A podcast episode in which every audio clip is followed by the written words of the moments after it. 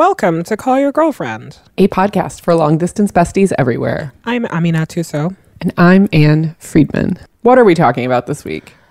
Well, this week we are talking about resilience and chaos. We're talking about loss, love, and the hidden order of life.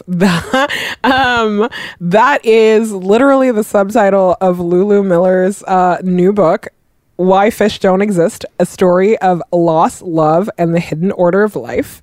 A book that I have greatly enjoyed.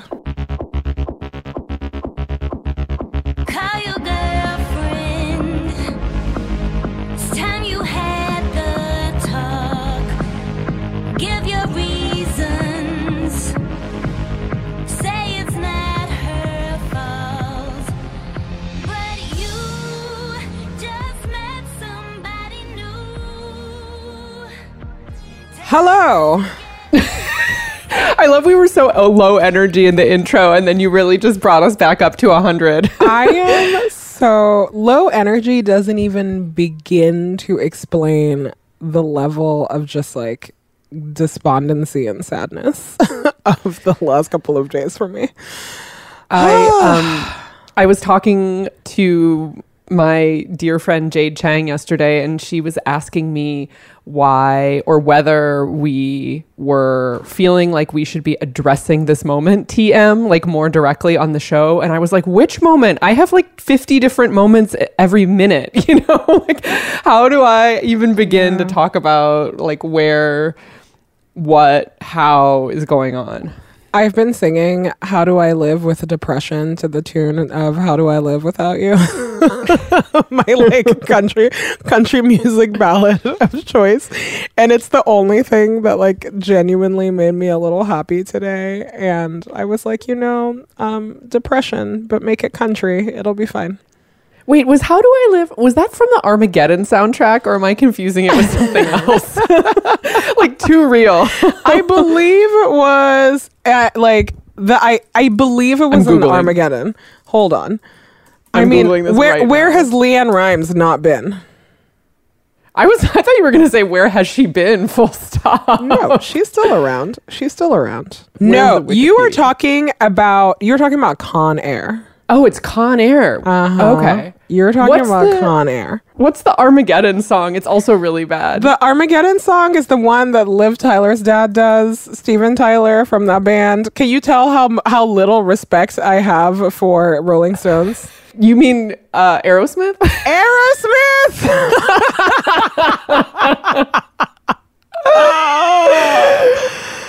Ah, Can you tell how little respect I have for white rock music? Um, one of those bands. Wow. Sorry to Rolling Stones for confusing you with Aerosmith. I I know that it stings. Okay, Um, it's called I Don't Want to Miss a Thing. That is the Armageddon one. Not to be confused with How Do I Live, which is a very different conundrum. Yes. I don't want to miss a thing. I don't think is a good song. Um, Sorry, I'm fully dying at this. LeAnn Rimes, on the other hand, is a genius who should be respected. Ugh, is LeAnn Rimes I Hope You Dance? No. Oh my God. Ann, what am I going to do with you? I'm sorry, this is just like, you know, there is a certain strain of like late 90s through like pretty much late 90s pop culture that I, as like an alt teen TM, was like studiously ignorant of because like the alt and mainstream binary was very different in the 90s, as we know. And it was like an identity thing to be like, I don't pay attention to that. Like, I only pay attention to like whatever thing that I thought was cool. And Well, so my knowledge on of. you because Lee Ann Exactly. Womack's "I Hope You Dance" is an iconic song. I do not disagree. I'm just trying to explain that I have this kind of like blind spot by design from the late 90s that I do not defend, but is fully existent because of alt damage. Like, that's all I'm saying. oh my gosh. This is making me really happy. I'm still dying at the fact that I thought Rolling Stones and Aerosmith was the same band until like two seconds ago. Listen, we all like I have mixed up the Leannes, you have mixed up like the like aging white rockers. Like it's fine. It's totally fine. Oh my God. to quote my girl Carrie Underwood, Jesus, take the wheel. Uh, I was the person that the minute I moved to America, I was like, there's an entire channel that is dedicated to country music. I will absolutely watch this. Oh man. And also just like part of your Texas assimilation, I have to imagine. I mean, Texas assimilation, but also a thing that I like didn't realize for a long time is my dad loved country music. So I actually grew up in a house where we listened to a lot of this stuff. And I when I accidentally ended up in Texas, all of the pieces came together. So it was really seamless for me. You were like, how did I live without this knowledge? anyway, back to how do I live with depression? a hit single, a hit single from uh, LeAnn Rimes featuring Aminatou Sow. what are we talking about this week? Well, this week we are talking about resilience and chaos. We're talking about loss, love, and the hidden order of life. um, that is literally the subtitle of Lulu Miller's uh, new book, Why Fish Don't Exist A Story of Loss, Love, and the Hidden Order of Life. A book that I have greatly enjoyed. I have to tell you that we are kind of organized for one of the first times ever in CYG history, and so I've already like listened to a cut of this interview and a few things I have to say about what everyone is in store for. One, you remain one of my favorite interviewers of all time. It's like such a great conversation. Two, you might cry, but like in a good way. And three, like there is something I find very comforting about talking about this moment in this kind of like these big, sweeping, historical, emotional terms, as opposed to this really moment to moment ping pong of feelings that I am experiencing. And so there's something about the scope of your conversation I also found really, really comforting. Aw, Ann Friedman, don't make me cry. I do feel like the one thing that I wanted to talk about with you is like, you know, in your conversation, you kind of go from talking about the chaos of this moment and the kind of incomprehensibility of this moment to resilience and how does everyone get through the kinds of things that are threatening and challenging to our identity and lives and livelihoods and i'm wondering about the relationship between those things like does resilience feel like this like super far off goal because we're still in chaos or like where are you at Wow, what a what a question. I think that everyone, you know, like the way that your life is ordered, the way that your personal life is ordered, I think generally gives you a sense of how you approach even a little bit of chaos. And I also think that there is a kind of chaos that happens, like global pandemic, where you know no one is banking on it, and every single person in the world is going through it at the same time. That's uh, a once in a lifetime event that you can't plan. That also confronts you with the fact that chaos is everywhere all the time, and it could happen at any moment. That really also confronts you with your own your own ability to be resilient or not. I very much can only speak for myself in this. I think that I've not had a charmed life. And so, for that reason alone, chaos doesn't um it's not that it doesn't scare me but it's that i am more i'm more attuned to the fact that i'm constantly waiting for it you know and so i'm a very much like when is the other shoe going to drop kind of human being which is very bad for trying to live a normal life in the before times because all you're doing is like waiting for something bad to happen it's not great for anxiety it's not great for a lot of things but when the bad thing does happen it also means that you're not starting from scratch, if that makes sense.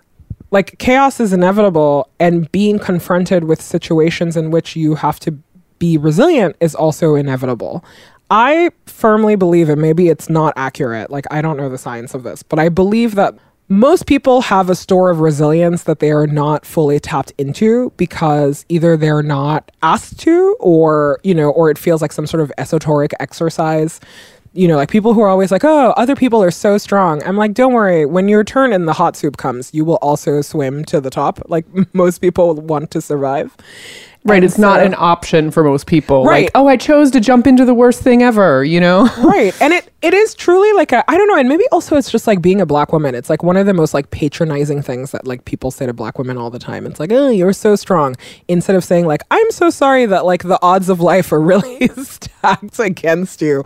Most of the time there's just this like faux like uh, oh my god i just admire how strong you are. And i'm like don't worry. If you uh, if you were also stacked with the odds that i was stacked with you would probably be a strong person. So just to say that i think that both the things are things that are you know they're ever present um, we just choose to tune in to tune in and out of what it means for our lives Yeah, I've been thinking a lot about um, an episode of uh, Mary Choi's Hey Cool Life podcast that I listened to in like week two or three, where she is talking about something that she's experiencing, or like I guess was maybe experiencing. Who knows where everyone is by this point, of really fully emotionally inhabiting all of the worst case scenarios for this moment, which I think is a little bit about what you're talking about with living with anxiety. And she discusses her process of trying very consciously to convince herself that it's not going to ease the blow when the inevitable bad thing does happen just because she's lived in the bad moment like emotionally before like and it's interesting to hear you say that like oh when it does happen you've you felt kind of like more prepared or like I don't know like it has sort of like maybe changed how you feel about it. And I don't know I, I'm just I guess I'm just thinking about different people's relationship to the like like um the anxiety provoking aspect of like the the chaos that is this moment. And um and when you said that I was just kind of struck by how different it was from what she said. And I don't really know where I come down on this question honestly and I think it feels really different minute to minute. But I will say that like these are the kinds of questions like I am more preoccupied with at the moment than maybe maybe some more like immediate headline things that I should be that I should be more tuned into. Like I think these are the kinds of questions I'm interested in like asking my friends when I catch up with them about this like how are you how does this chaos feel to you? Yeah, I also think that, you know, so much of that question for me is wrapped into like what kind of relationship one has with uh, one's trauma. And I think that it's really hard to untangle how you feel about this moment from how you feel about the trauma of your life in general. Yeah. I mean, totally understandable. Um, what else do we need to know about Lulu? Oh my god. Lulu is an iconic radio reporter who is someone whose work you and I both enjoy. And Immensely. It you know how we love we love a multi hyphenate in this family. So it was it was a real treat to kind of see all of the reporting, you know, the like her reporting skills and her writing skills and her analytical skills like all um come to bear in like in a book form as opposed to radio. And tell me what why did you want to talk to her like right now? Like that's the other part of this. she was the last book that I read in the before time.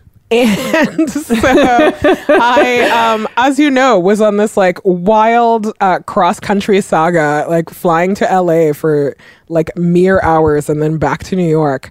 And uh, P.S. Also, the only reason we have an author photo, so thank you. I know, and oh, like that trip. I have many regrets about taking that trip, but our author photo and reading this book i- are not like regrets that I have. It was such an adventure, and when I was like leaving the next day, I just like on a whim picked up the book because it was on my to read pile, and I was like, "What seems small and like I can tackle it on this six hour flight?" And I couldn't believe when we landed in LA because I had been engrossed in the book from the moment I passed security.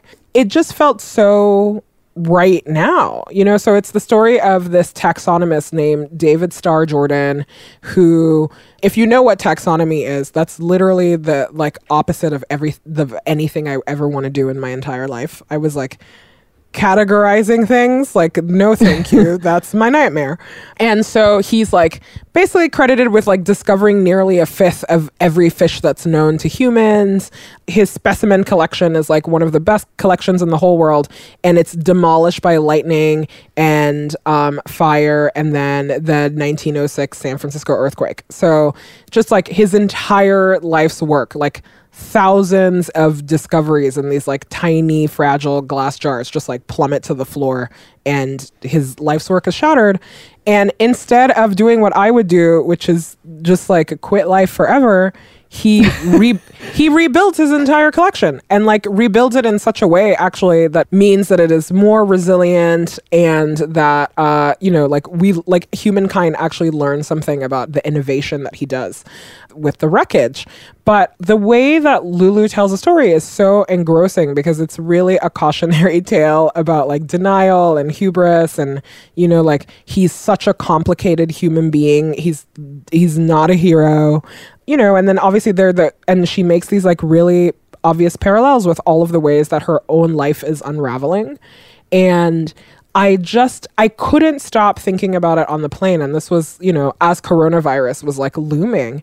And and it's been what like six seven eight weeks since we've all been inside now. And i couldn't stop thinking about the story because the point that she makes in the beginning is that chaos is just chaos is inevitable. It's like if you know anything about physics you know anything about human life you know everything anything about being alive like chaos is is a part is just it's a part of our lives. And i think that so many of us go through so much to really um to really bury that or dull that or deny that you know the chaos is coming and then we have to live with the wreckage. And i've just been thinking so much about this time as chaos like the the covid chaos of it all and the thing that's like amazing is that because Lulu writes about the David Starr Jordan story in parallel to her story, the obvious thing to do as a reader is also to see the own parallels in your own life and you're like, okay, great.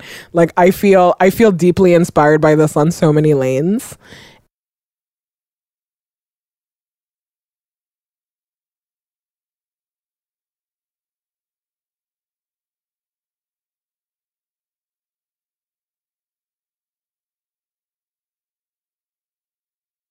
The book is really a deep dive into the story of a man who believed that he could make sense of a chaotic world that we live in. Yeah. And you investigate how he's able to overcome the loss of his life's work. Um, I don't want to give too much away, but also the loss of his children and his wife and his colleague. Everyone dies too young around him. Yeah. And he's a very resilient man. Yeah, he has some like oversized heaping spoonful of confidence and optimism that just intrigued me and made me wonder like how do you not take the hint that you're not going to succeed? Like that was what drew me in about him was just like how can everything keep falling apart and you seem to just charmingly click your heels and keep going? Like what becomes of you when you act that way? And are you on a path to utter humiliation which is kind of what I first thought about him. Like he seemed like an Icarus. He seemed too prideful. He seemed dangerous. And, Well, um, can you tell us, without giving too much away, about um, David Starr Jordan, the Yes. uh, Starr 19th century taxonomist that is uh, now one of my heroes?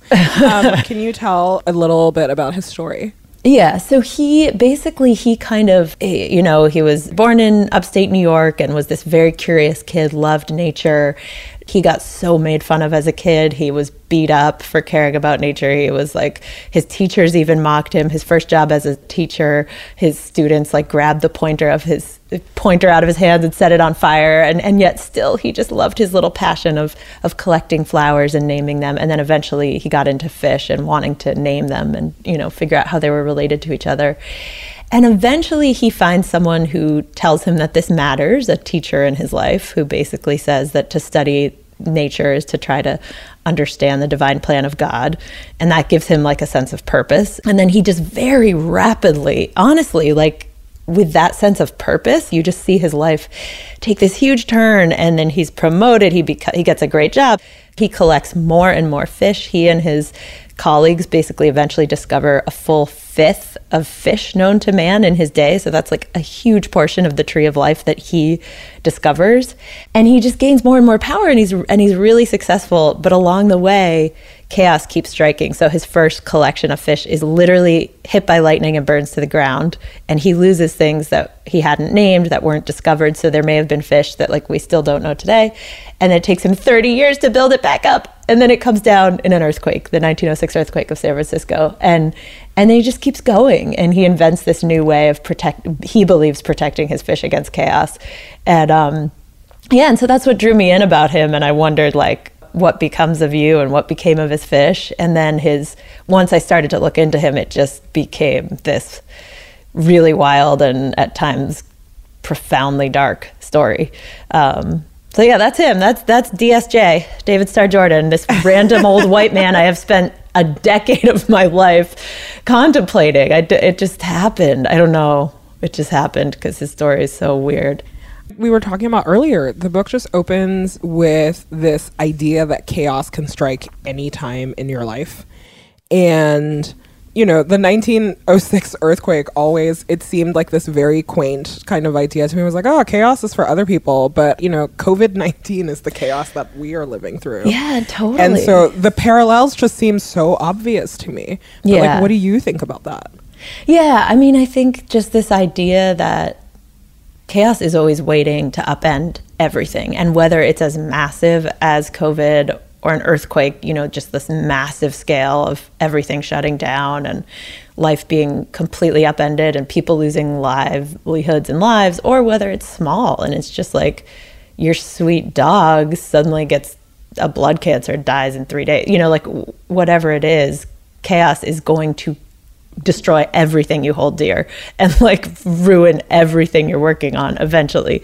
So I think for me, that's just a question of kind of how to move forward in the face of that. And he seemed to have something, like he seemed to have some ability to not be stopped by it. And I think what I like part of why I, I started investigating him. And again, I thought he would be like an essay. Like I thought this was going to be a week of my life. um, but he Not 10 years. not 10 years, but he, um, yeah, like I had screwed up a lot in life. Like the chaos I had brought into my own life was was not really coming from above, but was coming from within. But I'd wrecked a relationship by cheating, and I felt really shamed, and I was trying to patch it back up. And then I had left this dreamy job in radio to try to write fiction, and was like so bad at it, and nothing was working, and I was just kind of in a new place with no friends, and was just sitting in my own wreckage and wondering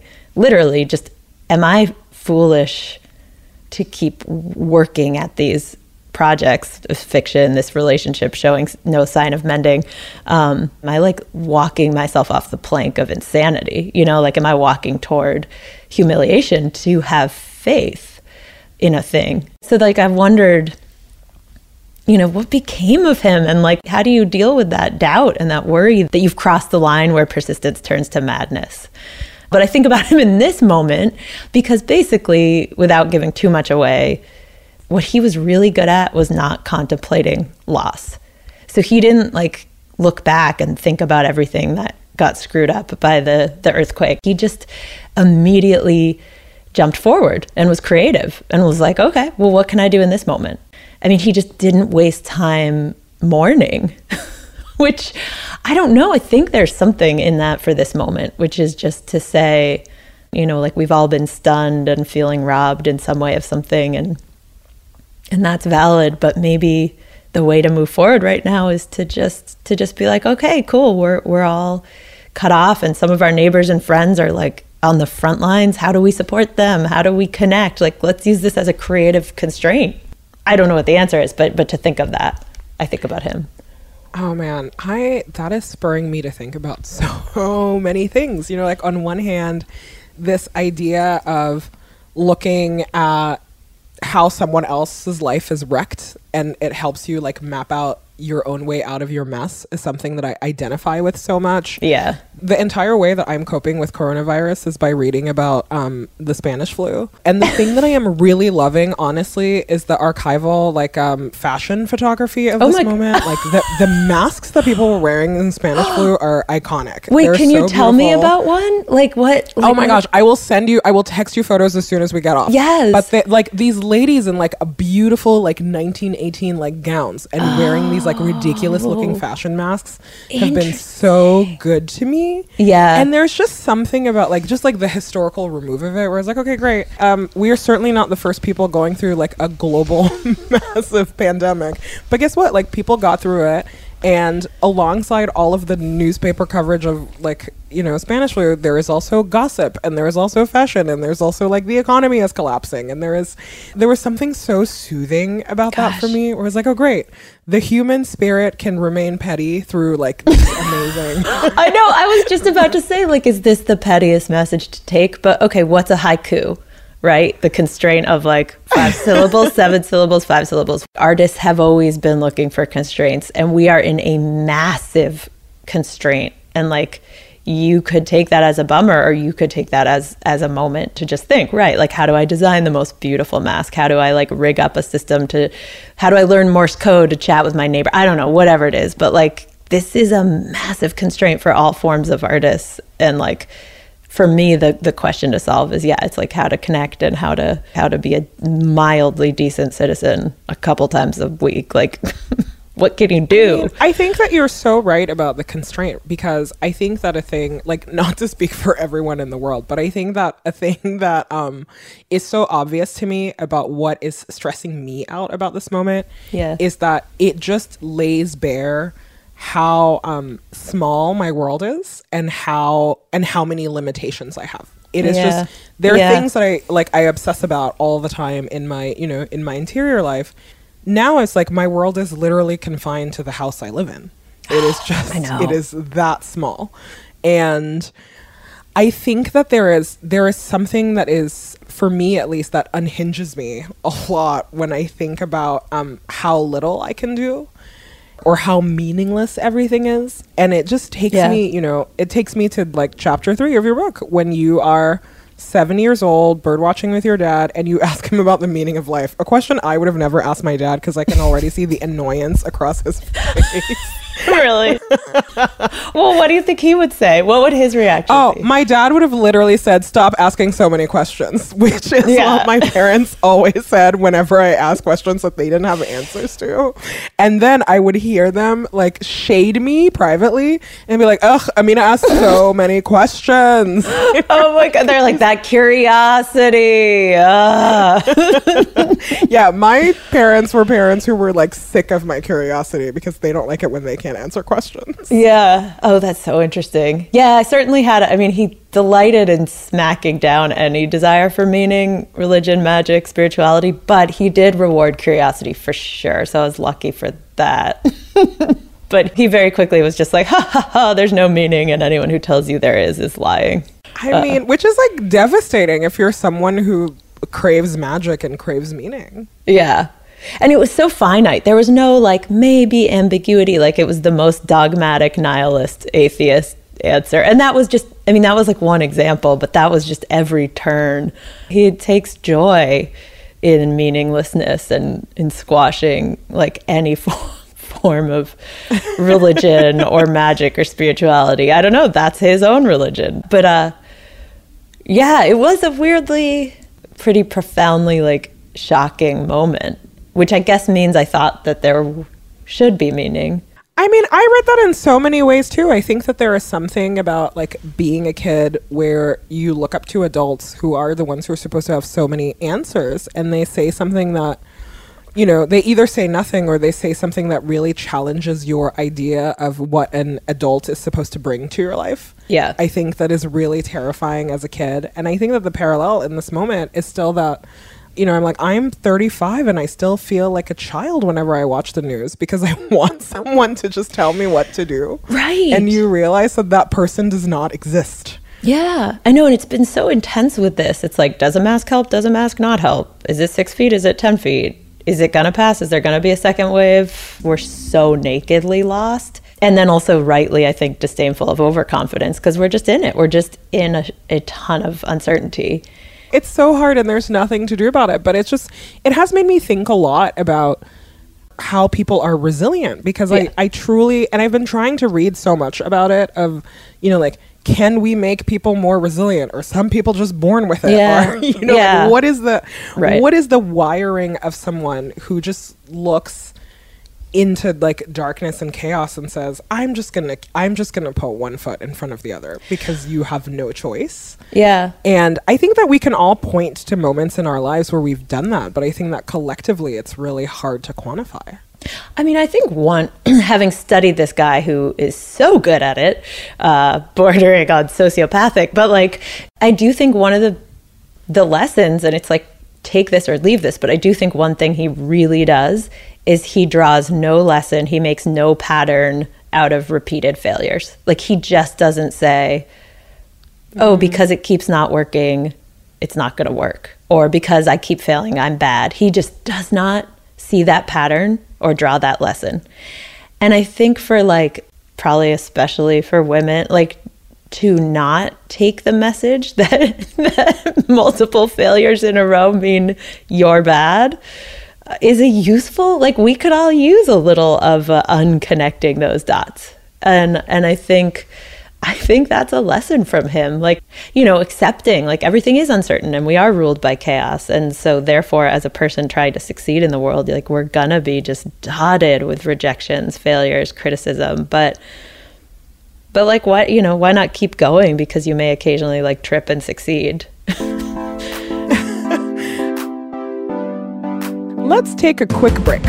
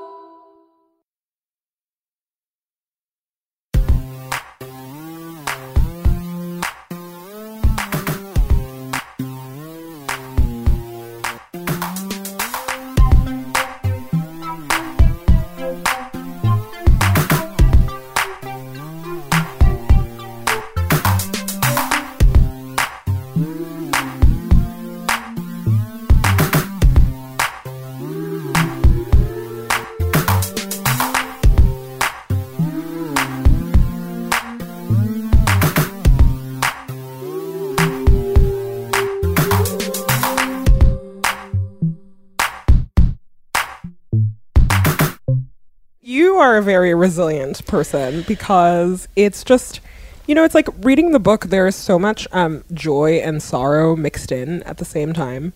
And it's interesting because I've listened to you on the radio for years, like truly years. And reading about you, you know, like when you talk about your suicide attempt and all of the despair that surrounds that, it was so interesting to me as someone who I think only knows your radio persona to just be like, oh, wow, like this person who sounds so cheerful and cheery and, you know, is so curious and always just leads with so much joy as someone also who has had to deal with this incredible amount of darkness. The perception that I have of, of you on the radio is is completely correct, but it is not the full picture of who you are. Yeah. And I think that, you know, reading the book and, and thinking about the radio personality construct that I have of you in my head, it was something that it was it was really painful to read, obviously, for um for many reasons, but it was also very um there was something really encouraging about it for me. So thank you for writing about that. Oh, I'm glad. Well, here, like, I've in the last couple days, you know, two people from my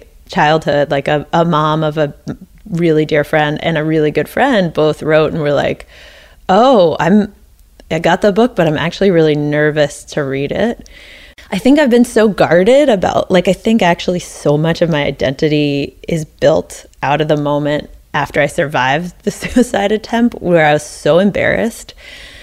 And I never wanted anyone to know that. Like I was just like I don't want to be a burden. I don't I don't want them to take whatever meaning or judgments they're going to take from this. And so like I think a lot of my personality has been like I bought overalls and started doing improv and like got real hokey. Or like I was probably always ho- hokey but um I think a lot of it has been built around being like don't worry I'm not I don't I'm not you don't I don't know there's just this fear that like that would be a burden or unlovable like you don't want to be with someone who's going to ever need you in that way or like there's just a big fear around that. And to the extent that I was fact checking some stuff with my oldest sister and I was like yeah you know and because I share a little bit about her own struggle with like mental health stuff and then I'm like and you know I'm putting I'm decided to put in the fact about my suicide attempt and she was like you tried to commit suicide. She had no idea. And that was like how much we protected it from her. Like, even just within, and I had assumed I was 16, she was 23. I had assumed my parents told her, but they hadn't told her. And I'm like, even within a family, like, and I was like, oh yeah. And then she got really worried, and for a couple weeks was like, oh my god, are are you still struggling with that? And I was like, no, like, uh, I mean, you know, like. And the book honors that, like, you still have dark thoughts. I don't think that's a vanquished thought ever. I, I'm just teaching myself to be less afraid of it. But uh, that just took it home for me that I just like assumed for the last 20 years we were walking around with that shared knowledge and she's my sister and she didn't know that, you know? So I think like I'm, it was not in the first draft and it kind of came out in some free writing and my editor being like, why do you care about these big abstract questions about meaning? And I was like, well, you know, that was why. It's like, how do you if nothing means anything how do you convince yourself to stay on a day when you don't want to stay and that's that's what i was looking for in him mm-hmm. honestly if i'm naked about it and so finally decided to put it in and and it was hard to do it but then i was also like i've been for 15 years asking people to like tell me their deep dark secrets on the air and and it helps people like it helps me as the listener i'm hungry for it i'm minding it out of people because i want to see how they climb out of hurt and it helps listeners people write in like and then i was like all right it's my turn to do it like why not? I just fuck it here it is okay. I was a cheater eh, like oh, these are my darkest shames like i just felt like it was time to just put them out there. And it it's been scary but it, it's been so far good. It yeah it feels like honest. So just taking off this jacket that i've been wearing for a long time This makes me feel so emotional hearing you say all of this. Do you feel freer every day? Like now that all of the, you know, it's like the shame is just the minute you put light on it, it doesn't belong to darkness anymore. Yeah, I think this suicide one I actually feel okay about. The cheating one I still feel a lot of shame about, but the um but like it's, I mean it's had these interesting moments. So my my mother-in-law, I finally like got her a copy about 2 weeks ago and and she was reading it like before everyone and um, we all went on a walk together a couple days ago and she was like i read the book and i'm she was like i'm so proud of you and you know and I, and she like kind of bumped like corona bumped my shoulder. We were both in puffy jackets and it was like this profound moment where i'm like my mother-in-law knows that i cheated on the person before her like that like on a serious relationship that I have that in me, like that I could disrespect her daughter in that way, like that her daughter married a cheater. Like there's just this huge shame and worry of her ever knowing that, but now she knows it and it like allowed for just this like it's just creating these weird conversations and then she's sharing stories about like friends or just people who seem to have it all together but don't and that sharing is way more important than illusions of perfection and it just was like this giant worry dissolved in a corona shoulder bump. Like it just was so powerful you know? And it's been kind of beautiful to just think you can show your ugliest parts and not have that mean a shutdown or a rejection. Yeah I mean, I think that especially in a moment like this, you know, like in a pandemic, I'm like, if you cannot be yourself when the rest of the Yes. world is going to just like shit, Yes. I like, I just have no faith that the, the human condition can be overcome.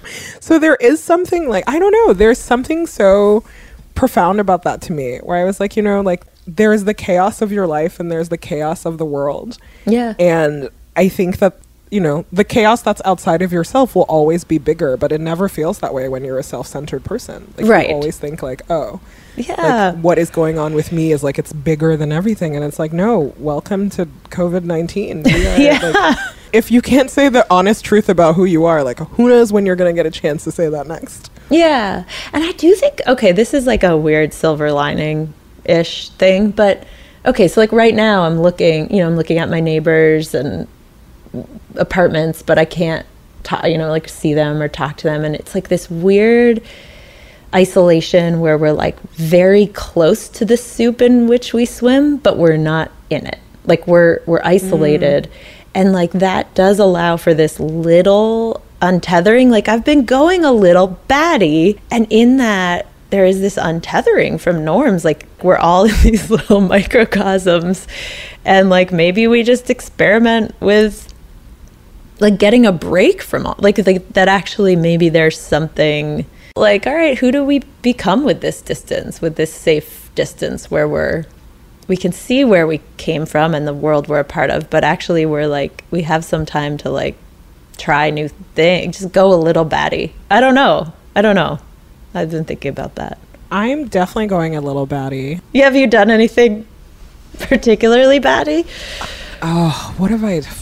Well besides mask google like besides spanish Well, besides googling the masks, I ha- you know it's like I think that the thing that's going on with me in this moment is that I'm really either like doubling down on relationships with people that I feel a need to be around and also mm. feeling feeling very free to let a lot of relationships just go mm. and being really honest about it. Hmm. And so it's yeah, I was like the the distance there, there is now physical distance and I'm realizing that there's a kind of relationship that I have that requires um in-person connection a lot. Otherwise, it just does not. It doesn't happen. Like my relationship with Ann is not a relationship that is that way because it's like we we are used to navigating the distance already. It's like we we have a lot of problems. A pandemic is not one of them. yeah Um, so we can handle that, and that's true for like a lot of my like other long distance friends. But there are there are like friendships or like romantic relationships that I've had where I was like, oh no, I need to see this person every day. Otherwise, like it's like we are not connecting. Hmm. And really starting to unpack that and to understand like what that's about. Yeah. The ones like the that are like a little bit letting go right now, does that feel good or does that feel sad? It feels good, and I feel Yeah. really guilty about it. No, don't feel guilt. Oh my god, we're all going to die too soon to feel guilty. Um, Some of us are gonna die right on time, honestly. but see, that's so interesting. So then what do you think is what is it that so are you saying that it's like just not having to have the the face time with them that lets you realize like, oh, actually I don't need to maintain this and it feels good or is it something else about the distance that's letting you just drop it?